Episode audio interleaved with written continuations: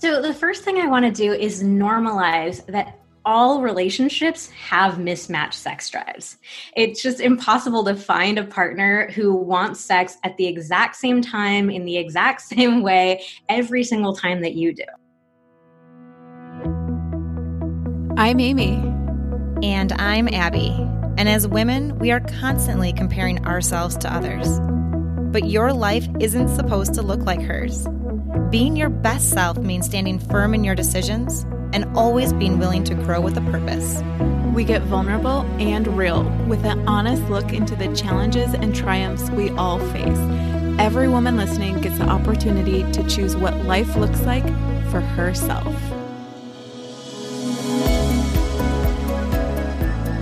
I couldn't be more excited to have my friend, sex and relationship therapist, Vanessa Marin, on the podcast today.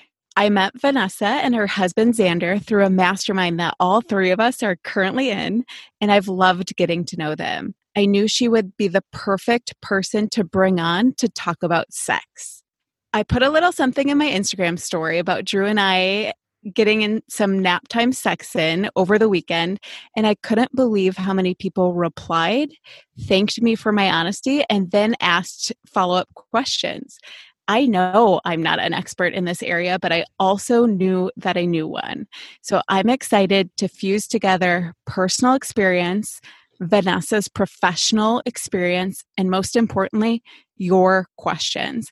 This is going to be a grown folks conversation. So if you have little ears in the room, we're just warning you ahead of time, but we are really here to take the taboo out of it.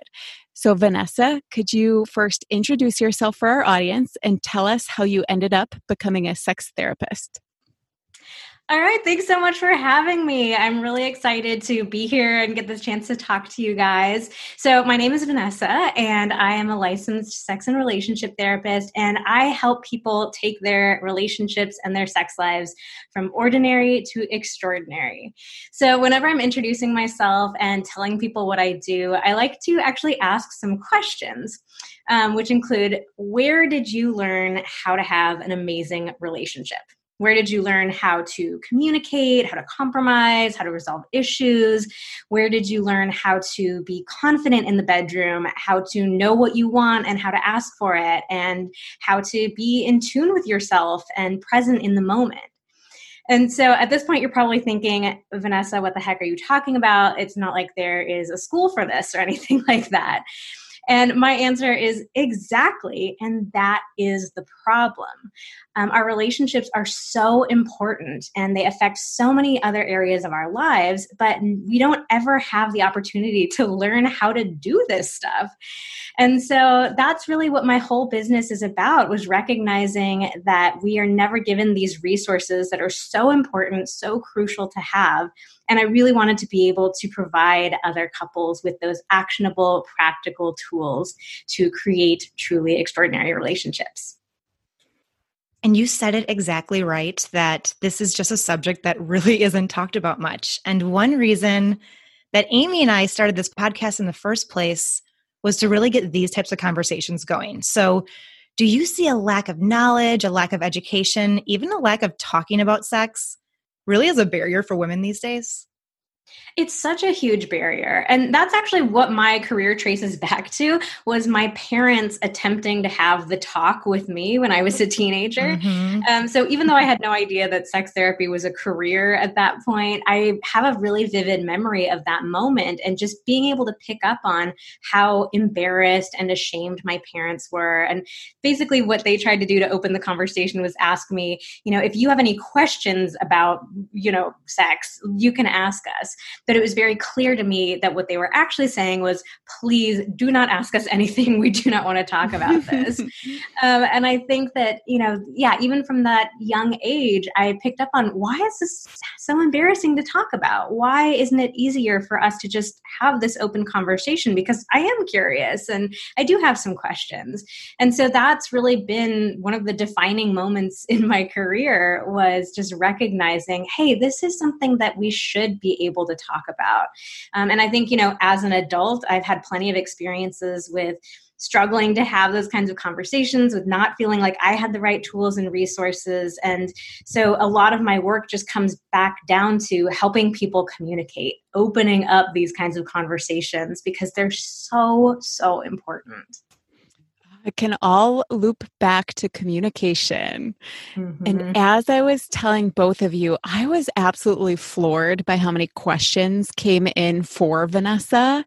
So I definitely think this is an underserved topic, and that's why we're so excited to have you on today. Mm-hmm. So I'm going to jump right into the listener questions and bring this subject to light. I have to say, Vanessa, the most asked about question was regarding mismatched sex drives. The question sounded like, what do I do if my partner has a much higher sex drive than me? We received hundreds of these. How do I deal with not being in the mood? What if your sex drive isn't as high as your partner's? How would you answer these questions?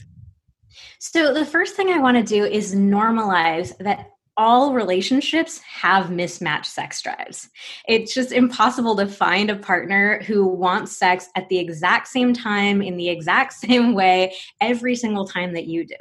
So I think that's really important, because a lot of couples get really freaked out thinking, oh my gosh, we're so mismatched, maybe we're incompatible. But the reality is that every couple has to deal with this.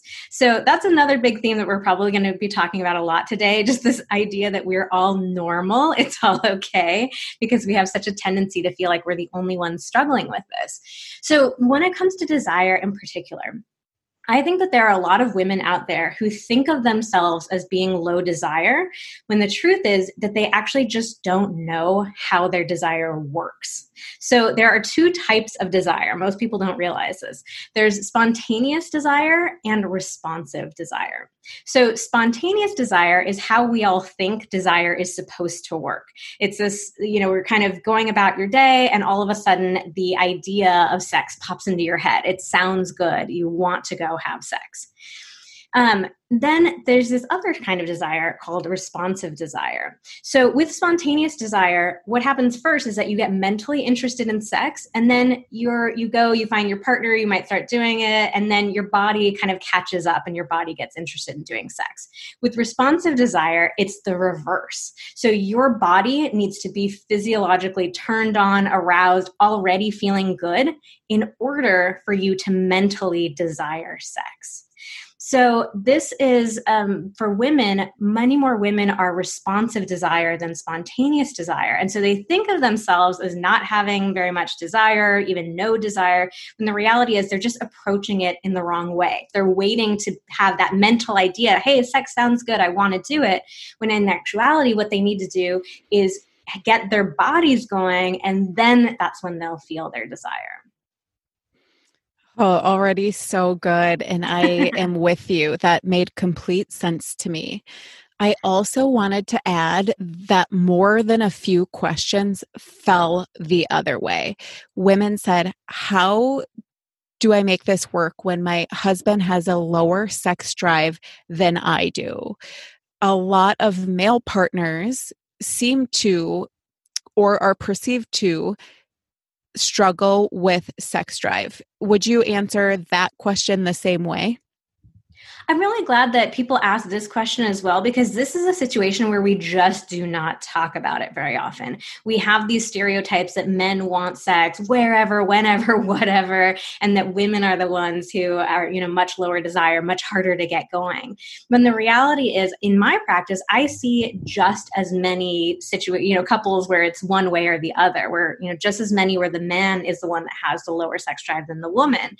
And this can be really challenging because, like I've already mentioned, you know, we all feel like whenever we have some sort of sexual challenge, we're the only one going through it. And so I hear from so many couples where, you know, the man feels so embarrassed, he feels emasculated, the woman feels like she's really unfeminine um, because he's the one with lower desire. So it's just so important for people to recognize it's just as common for the man to have lower desire as for the woman to have lower desire. So, you know, when it comes to desire discrepancies, what we really need to do is to try to figure out what we each need as individuals to get our sex drives revved up and kicking into gear, and then to work together as a team to create the context and the environments for that to happen. So a lot of people just expect that sex, you know, it should just happen, um, that, you know, it should just be spontaneous and magical and, and everything just happens and falls right into place. Um, but the reality is that great sex requires great effort. And desire is something that we have to actively work on. So if we can approach it from that sort of perspective, like getting curious about, hey, what is it that gets you going? What is it that gets you going? How do we work together to set those kinds of contexts up so we can both have fun and feel the desire to connect with each other? And that's so interesting, Vanessa. I've never heard it really said that way, but that makes complete sense. So let's go into, just to kind of round out this part of the conversation, when it starts to affect a relationship.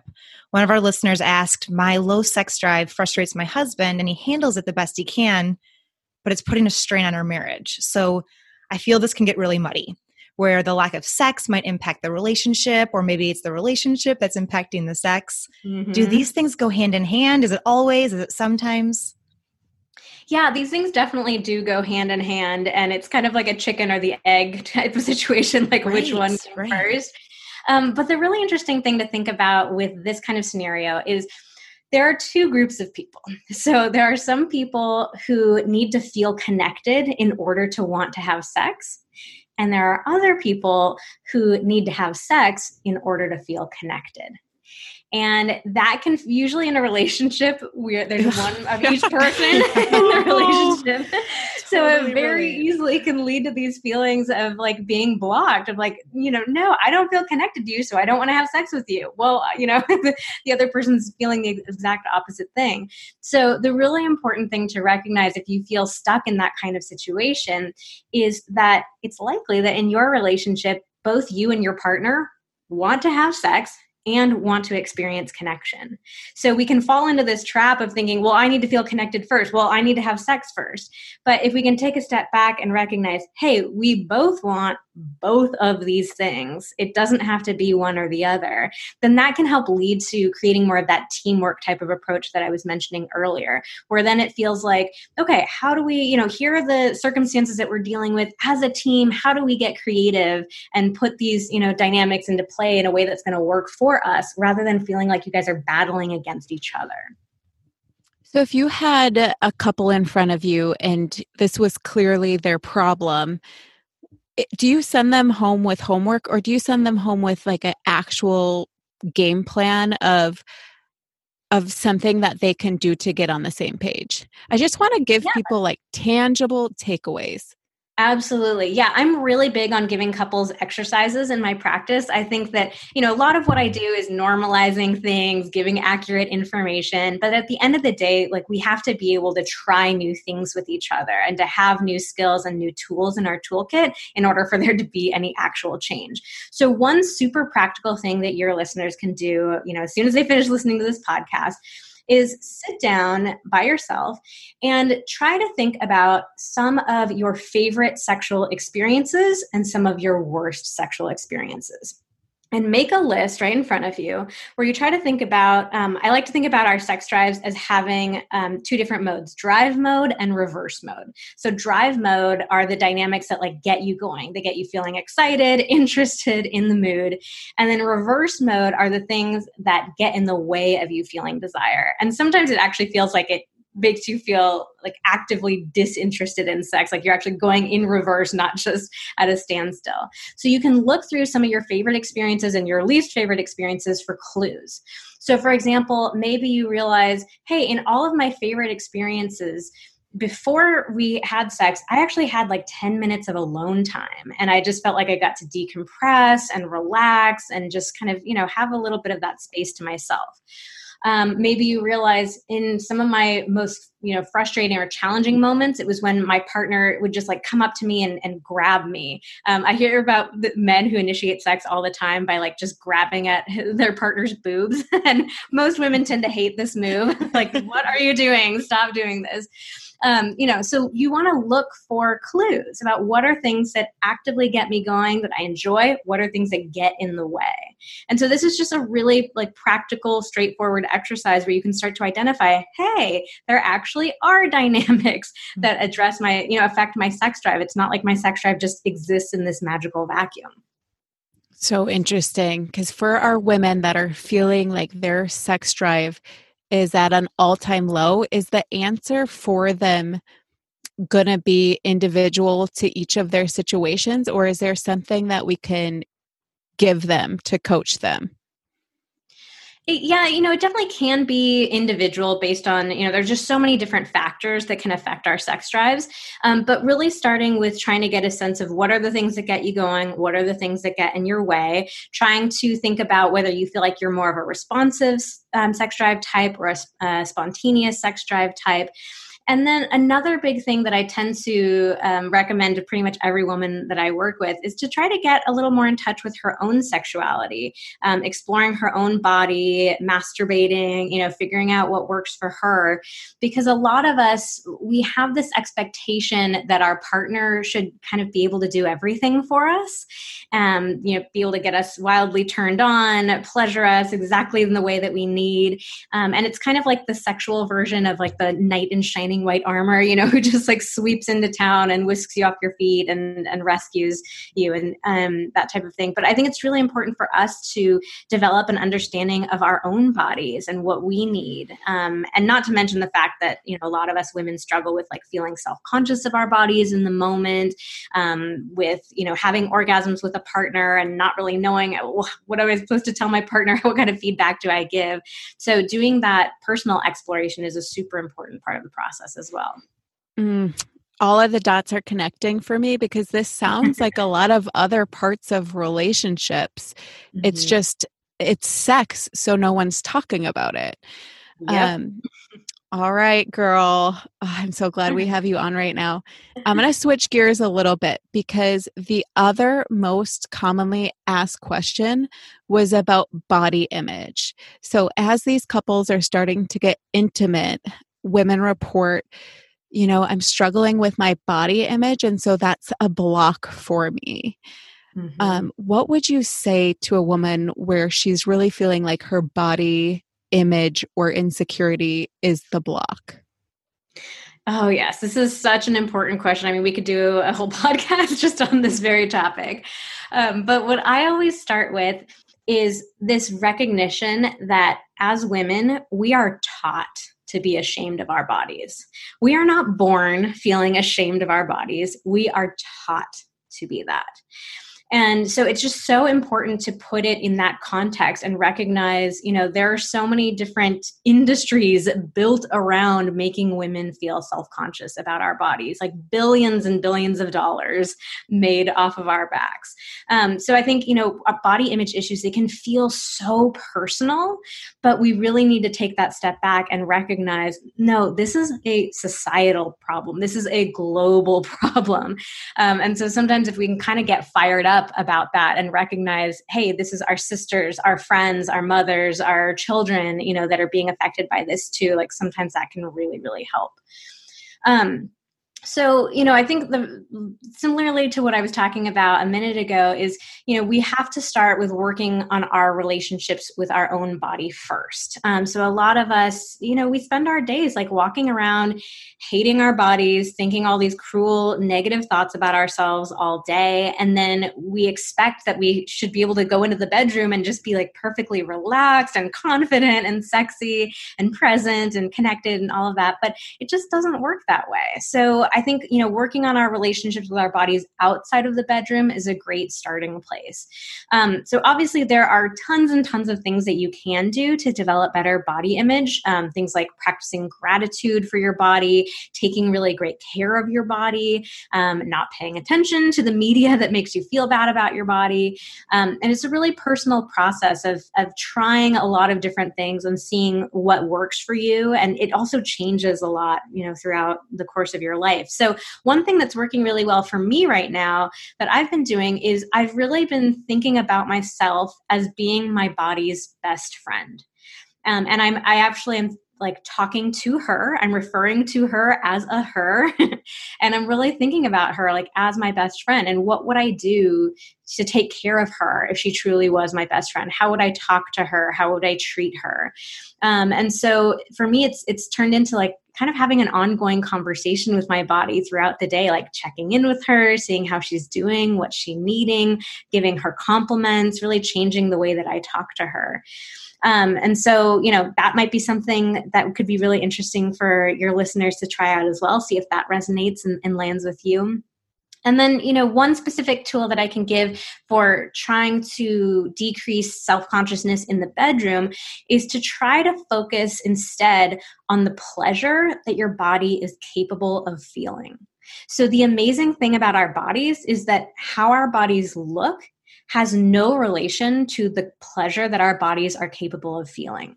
So you do not need to lose twenty pounds or have firmer skin or less acne or get rid of your psoriasis in order to feel pleasure in the bedroom. Like you can feel pleasure in the bedroom tonight. It's just a choice that you have to make. So if you can, you know, if you can, yeah, make that effort to tune into your body and say, okay, yeah, I'm I'm self-conscious about the way that my thighs look, but what does it feel like to have my partner's fingertips like gliding over my thighs? You know, what is that sensation that you're actually feeling? Um, that can be such a great way to silence some of the negative thoughts that you might be feeling in the moment. Vanessa, I love that you said that. And I know that every partnership is different, but I know with my husband, he does not know if I've gained five pounds. Like that is just something that goes on in my own mind. And it's just something you have to get over yourself. Like all he sees is, oh, this is about to get fun. Like that's the only part that yeah. he really cares about. It and you, really is. And I, yeah, I think so many women, we don't allow ourselves to internalize that, you know, that our partners see our bodies so differently from how we see them. Um, and so sometimes the, the comparison that I like to make with women is, you know, it's like your partner is trying to give you a gift. Like they're trying to give you this compliment, trying to show you the way that they see your body, all the beauty and the sexiness and, and everything that they see. Um, and so can you allow yourself to receive that gift rather than like taking the gift and shoving it back into their arms? Like, can you allow yourself to take it in? Because, it, you know, we really are our harshest critics. Yeah. And when you were bringing up about the best friend and talking to yourself like a best friend, we all go through different seasons. Mm-hmm. And right now I'm about five months pregnant. So my body does not look like it normally does. And I know that I'm about to head into a postpartum period, which adds so many more variables just with kind of coming down in weight and just boobs leaking, everything, everything. Like you don't feel very sexy, put it that way. There's a, a space between when you're not actually having sex, you're trying to get back into it. So let's talk through this a little bit more. In episode nineteen, we did touch briefly on the subject with Crystal from Expecting and Empowered, but starting from the beginning, Vanessa, what tips do you have for easing back into sex after someone has a baby? So the first thing is that I think it's really important to have a conversation with your doctor and with your partner about what your game plan is. So I work with so many couples who just never communicate about sex with their partners or their doctors. Um, and then, you know, the partner sort of has this timeline in mind of when things are going to go back to normal. And there's this expectation of, oh, okay, it's been, you know, X amount of weeks. Now we're back in the saddle and ready to go for it. Um, when the, you know, the reality is, is it's just is so individual for so many different women, you know, depending on what you've gone through with your birth.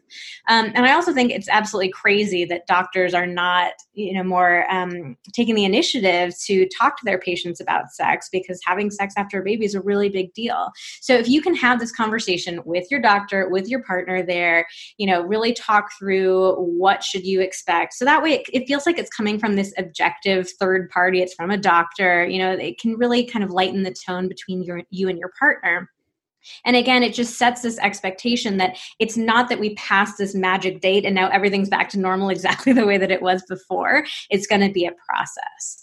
Um, so it's really important, you know, for, for each woman individually to be so patient with herself and kind to herself. Um, because, you know, we have these societal expectations that after giving birth, like women are just supposed to snap back, like, physically, uh, you know, mentally, emotionally, like that we're just supposed to go back to normal so, so, so quickly. And I think so many women really internalize that pressure and try to push themselves to make everything go back to normal as quickly as possible. And then the reality is, you know, this is a completely new normal that you're living. You're not going to go back to exactly how everything was before having a baby. Having a baby is just too big of a change for that to happen. Um, so really giving yourself that permission, that grace, that space to be able to kind of ease back into things and not to set the expectation that it's going to be exactly the way that it was before.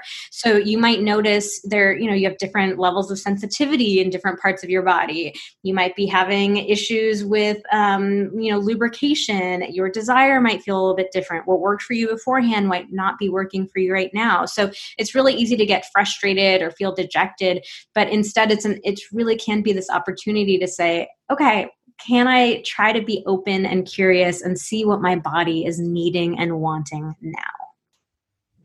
Amen, amen, amen. After our first baby, Max, I know that for me, I had fear the first time that we were going to have sex again. And something that really, really helped with that was communicating with Drew. Mm-hmm. It wasn't, you guys, it's not going to look like pre-kid sex, right? You're going to have to take it slower.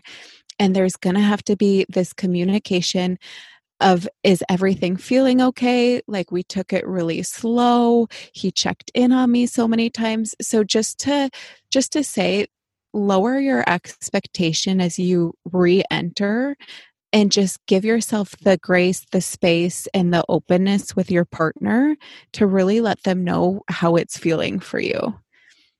Yeah. And I think it's really important too, to think of sex as something that you guys are doing together. So yes, it's your body that's gone through all of these changes, but it's not like it's your fault or your responsibility to make everything go back to normal as quickly as possible. Instead, it's like, you know, the two of us as a team, how do we communicate? How do we figure out what we need together to make both of us feel good? So if you really can kind of take that wider approach to it rather than feeling like it's all on you, I think that can make a big difference too. Right. And another question that we got right along with this topic is that the women, they they want to feel like they want to have sex again. How do they get back there?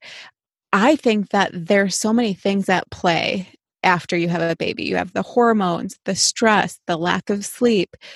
Is there any guidance, Vanessa, that you could give for them desiring to have sex again? Yeah, you know, Amy, I mean, this is why I love your Instagram account and how, you know, openly and honestly you talk about the challenges of motherhood and, and, you know, all this pressure that so many women feel to do it all and to be everything. Um, I think, you know, once women start having kids, yeah, there's this intense pressure to be the perfect mom, the perfect wife, you know, have everything, do everything, be superwoman. And what it leads to is just feeling completely exhausted and depleted at the end of the day, to the point where you don't have anything left to give and you don't want to give anything else. Like you just feel so disconnected from yourself because you've been taking care of everyone else and doing everything else.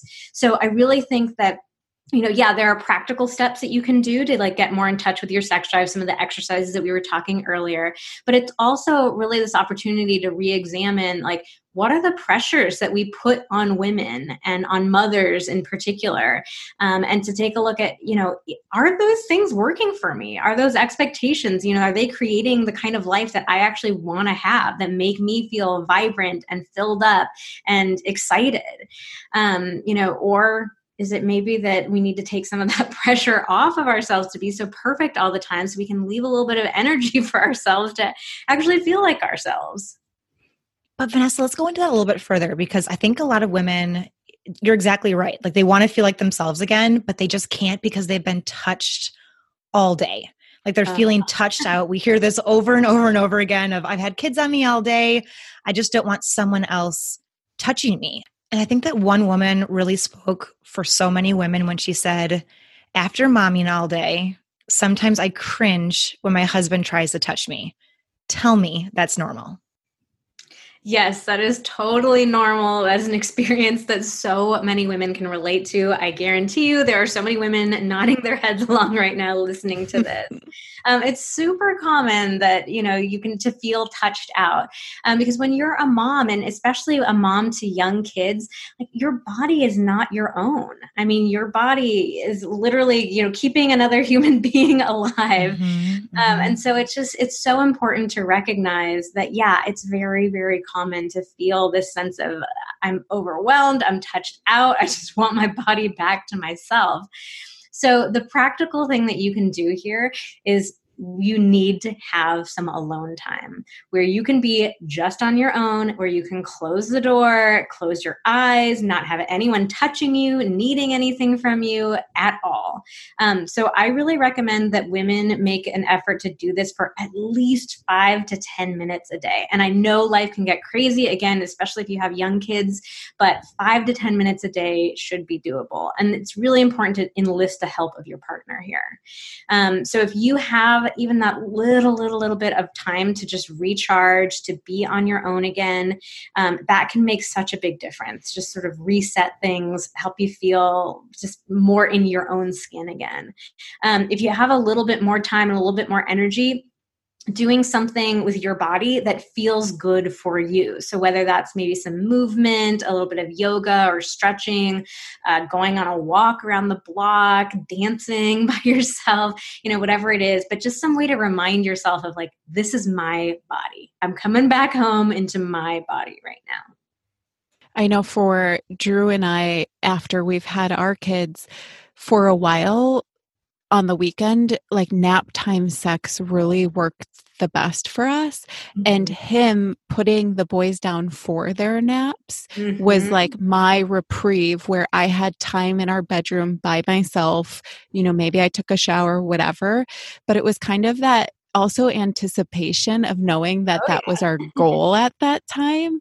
Um, that was really, that's really, really been helpful for us. Yeah. And that's also a great way to loop back around to this responsive sex drive type that we were talking about. So if you feel like, yeah, I, I think I'm a responsive type, you know, if you have that time alone, that's your opportunity to start connecting with your body. You know, maybe it's taking a bath, maybe it's masturbating, maybe it's like reading a sexy novel or watching a little sex scene, you know, on a T V show or something like that. But it gives you that opportunity to t- kind of tap in with yourself and get your sex drive start going. You guys would be surprised at how much your partner can get done in the house or with the kids when he knows that that's the goal to get to. I'm, so I'm being true. serious and so like it's true. Yeah, it just it's a, it's a favor to both of us. Like we're just it makes it more exciting, and I don't know. It's just been a really nice thing for us. Absolutely. Yeah. I mean, I think, it, you know, there's that, that quote, like, you know, you can't love somebody else until you love yourself first. Um, and that's true when it comes to sex stuff as well. Like it's really important for us to know ourselves as sexual beings in order to be able to connect with another person and share that with them. Um, yeah. And Amy, what you were saying about that is, is so true as well. And I think that, you know, that anticipation piece is such an important thing to talk about as well. Again, because so many people expect that sex should just be spontaneous, like it just magically happens in that moment, in that instant. But in actuality, it can be really fun sometimes to create that anticipation, to like let it build and build and build. And that can really get a lot of us going. Oh, which leads right into our next question, because another thing that a lot of people wanted to know is, is scheduled sex a good or a bad thing? As another woman said, my husband won't have spontaneous sex. Can you speak to those things, Vanessa? Okay, so I love scheduled sex. Okay. I think it is such a great tool to use. And I know a lot of people don't like the idea of it. And I will be totally honest too. Like a few years back when I first started, you know, seeing people talking about scheduled sex more often, I thought it was a terrible idea too. And I had sort of all these, you know, same ideas going through my head of, oh man, your sex life must really be terrible if you, you get to the point where you have to schedule it. And I think, you know, so we're really, again, we're taught to believe that sex is supposed to be like wildly spontaneous, that you're supposed to just, you know, in magically in this instant, like feel this desire and you can't contain it. And you look over at your partner and they have that desire and they can't contain it. And you magically in that moment have the time and the space and the privacy and the energy and the desire to like go have sex, and you just do it in that instant. Um, but the reality is most of us do not lead lives where that realistically happens very often. You know, most of us have lives that are really full and busy and very scheduled. And the interesting thing about scheduling is that, you know, most of us see scheduling as a way of of getting our priorities in order. So, you know, let's say your kid has a soccer game that you really want to go to. Like, you're going to put that in your calendar. You're going to make sure you don't do anything else at that time. You protect that time, and you sort of see that as your way for as your way of showing up for your kid and supporting your kid. And it even comes up, it's interesting to compare it too with like date nights. Like if your partner tells you, hey, I have a date night planned for us on Saturday night, like you're going to get all excited. Like, oh my God, he thought about that. He planned it. You know, he's got this whole thing that he's going to surprise me with, you know, that feels exciting. And so I think, you know, if we view scheduling and planning as this good thing in so many other areas of our lives, why should it be any different when it comes to sex? So I think, you know, people get really hung up on the word scheduling because it sounds kind of clinical or kind of cold, but I like to think about it instead as like planning for sex. Or, you know, my husband Xander and I, like we schedule sex in our relationship and we just call it like sexy date night. So it feels like something that we can anticipate because we know it's coming. We know when it's going to happen. We get to like spend a little bit of time, you know, thinking about it and getting excited for it. And just changing the language, like even, a, you know, those few words rather than saying scheduling sex, it makes it feel, you know, much more exciting for both of us. So well, yeah, just, you kind of sold me there. Yeah. So it's, yeah, I think it's just such a great tool to use, um, you know, for, for couples these days, because again, yeah, life is busy and we, we schedule and we prioritize the things that are important to us. And I really think that sex should not be any different. And Vanessa, you're speaking to type A personalities everywhere right now, me included. I am too. And, you know, there's like, it's interesting because there can be like a fun sort of satisfaction of knowing, okay, checked sexy totally. date night off my list today. Totally. And, and that's fun. You know, whatever it is that gets you like excited and gets you going and, you know, like whatever works for you, that's great. So I totally feel that as well. Well, and I know for myself, for so many women, like I feel sexier if I am wearing the good underwear, if I have shaved that day. And you can't do that one minute beforehand. I mean, you're just, it's not going to be very mood boosting. So if you can think about that the entire day or the entire afternoon, oh, yeah. whenever it is, like that just makes it so much better. Uh, yeah, I really think spontaneity is overrated. You know, it's it's fun to be able to prepare for something and get excited about it. Like, um, and I think that also we're taught that sex should be spontaneous. And I think that that's actually a way of separating us from our sexuality, because we're taught to believe like sex just happens. We don't have to do anything. We don't have to make any effort. It's just supposed to happen. And it really distances us from sex if it's just something that happens, rather than us like taking ownership and responsibility of, I want to have a sex life that feels playful and exciting and energizing. And so here are the things that I'm going to do to make that happen. And Vanessa, honestly, I feel like we could talk to you all day about these, and we're definitely going to need a follow-up conversation because this is just too good to end today. But let's go into some of the topics that are more taboo, for lack of a better term, because these are really important conversations that so many women are going through. And the first one that came up was on pornography and women getting their feelings hurt from their partners listening to, watching, whatever it may be, to porn. So is this something that most men do? Is it normal? What are your thoughts around pornography? Yeah, porn is such an interesting topic. So first of all, yes, pretty much every man watches porn. Um, and I do think, you know, I, I think that we have to think about healthy roles that porn can play in our relationships. So for most men, the interesting thing is when I talk to men is they tell me that porn just feels more like something they do when they're bored rather than something that actually feels like actively sexy or exciting. So a lot of women feel jealous about porn thinking, oh, my partner's in the other room and he's looking at all these women with these huge breasts or great butts and stuff like that. And in reality, the guy's just kind of like, I was bored. I wanted to have a quick little session by myself. I'm just doing my thing. Um, so it's really not something that should be, you know, super jealousy inducing for a lot of women because men just don't use it in that way. But at the same time, you know, we do want to make sure that that porn isn't getting in the way of your relationship. So if your partner is, you know, turning you down to go watch porn, or they're spending really long periods of time holed up somewhere watching porn, I mean, that's definitely something that would be useful to talk about with a couples therapist. But in general, you know, if it's if it's every once in a while, just a couple minutes here and there, it's okay to let yourself feel a little bit self-conscious and worried, but it's definitely not, your man is not having the kind of relationship with porn that you probably think that he is. Mm. Another question we got is, what are your thoughts on both parties finishing rather than the male getting off and then the sex ending? As one woman put it, my husband achieves an orgasm every time and I'm left like, wait, what about me?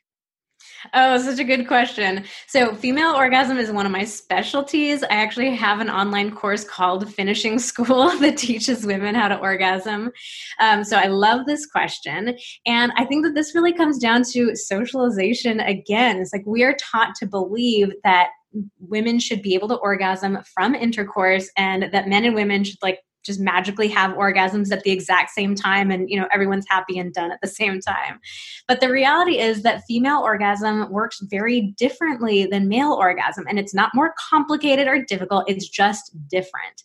And so the vast majority of women will not orgasm from intercourse. It's just not the way that our bodies are wired. We need to have clitoral stimulation in order to reach orgasm, and intercourse in general does a pretty bad job of creating clitoral stimulation.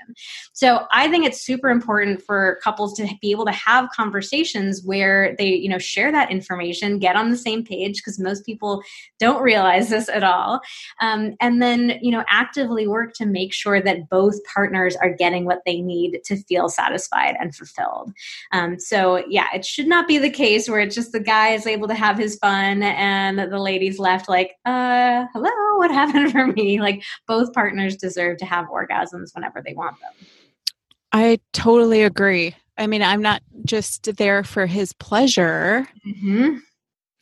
Also, I don't know if every woman knows that. Like when you just said that, Vanessa, right. I didn't yeah. know that most women mm-hmm. don't orgasm from just penetration. Like I thought that I was like in the the minute few. So when you said that, I'm like, oh my gosh, there's more women yeah. just like me. The majority yeah. are like me. The majority, seventy to eighty percent of women. And it's interesting mm-hmm, because even those twenty to thirty percent of women who can orgasm from penetration, so they don't always do it from penetration. And the reality is that very often they're getting clitoral stimulation in some sort of indirect way, but they just don't realize it. So maybe like your body is rubbing up against your partner's in whatever position you're in, and it's creating that clitoral stimulation.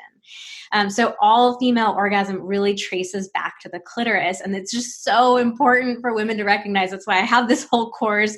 I could talk to you guys for another hour about this, just going on and on.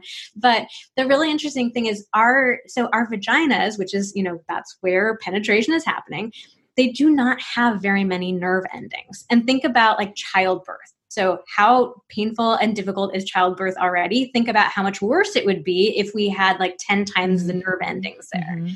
So we just do not have very many nerve endings there. So what I like to say is expecting a woman to have an intercourse, like from a nerve ending standpoint, expecting a woman to have an orgasm from intercourse is like expecting a man to have an orgasm from having his knee rubbed. And we could even be, we could be generous okay. with technology. And let's say it's like getting his testicles rubbed, you know, but like still it's like, where do, do you ever see like, where's the Maxim magazine that's like, you know, your testicle orgasm or like, you know, making you feel bad if you don't know how to have your testicle orgasm. So it's just, it's really, you know, it's funny to think about it in that context, but that really is what we're expecting of women when we set this expectation that we're supposed to orgasm from penetration.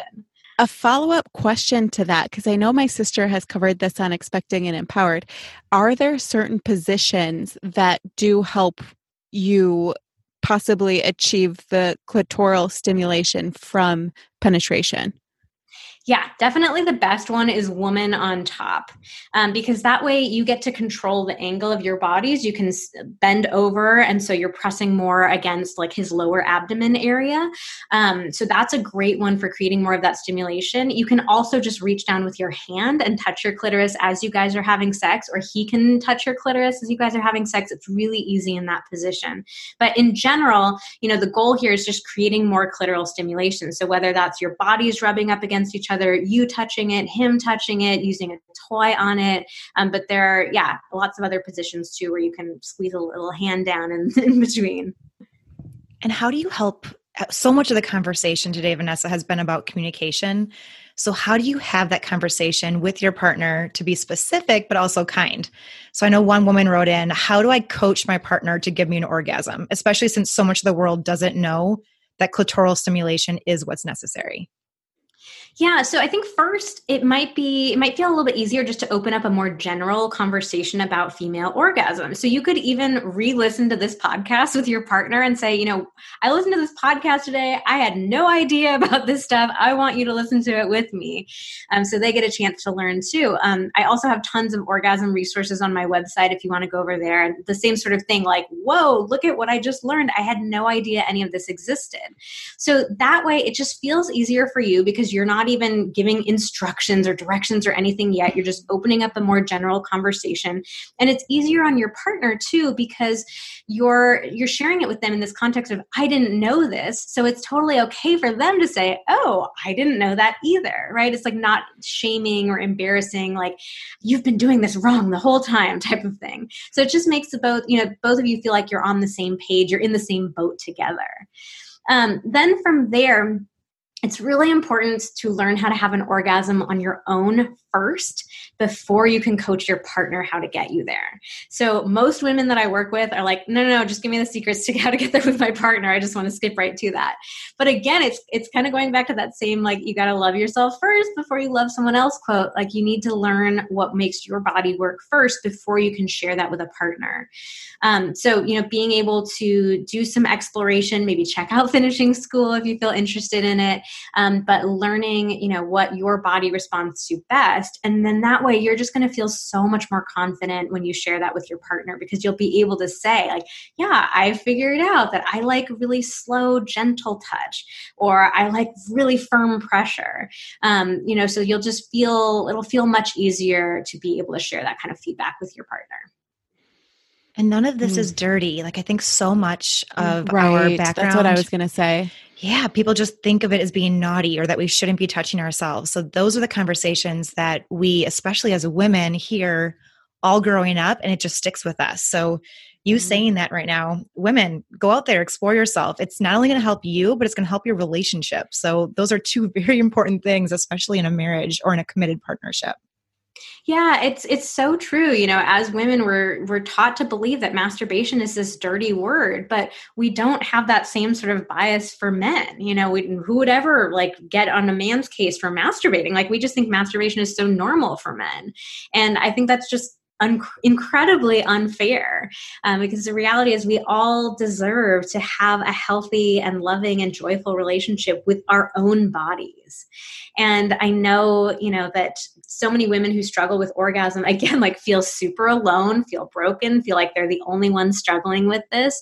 Um, but it's really important to recognize, like, you just were never given the tools, never given a fair chance to learn about your body. Um, but it's never, ever, ever too late. And truly, like, learning to explore your own body and figure out what your body likes, learning how to make yourself orgasm is one of the most exciting, empowering experiences you will ever get to have. So I highly recommend getting started whenever you can. Vanessa, this has been incredible. I have learned so much. I know our listeners are going to learn so much. We really want to just empower you guys to open up this conversation and, you know, to take some of the barriers to entry down. So thank you for doing that, Vanessa. Can you please tell everyone where they can find more of you?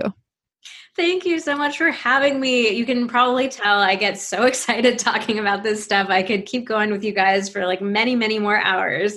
So I really appreciate the opportunity that you guys gave me to speak with your amazing audience. Um, and I would love to connect with anyone who is feeling, you know, drawn to learn more about this. Um, you can find me on my website at v m therapy dot com. It's my initials, V M T H E R A P Y dot com. Uh, we have tons of free resources that are available there, and you can sign up for our weekly newsletter. We cover a different topic every month and give tons of practical, actionable tips for you to use. And then on social media, I'm most active on Instagram. You can find me at Vanessa Marin Therapy, and uh, do like lots of stories there and posts and all of that. So I would love to connect with you guys on either one of those ways. If you guys enjoyed this episode, take a screenshot and share it in your story. Tag us at Herself and tag Vanessa. And thank you so much for listening.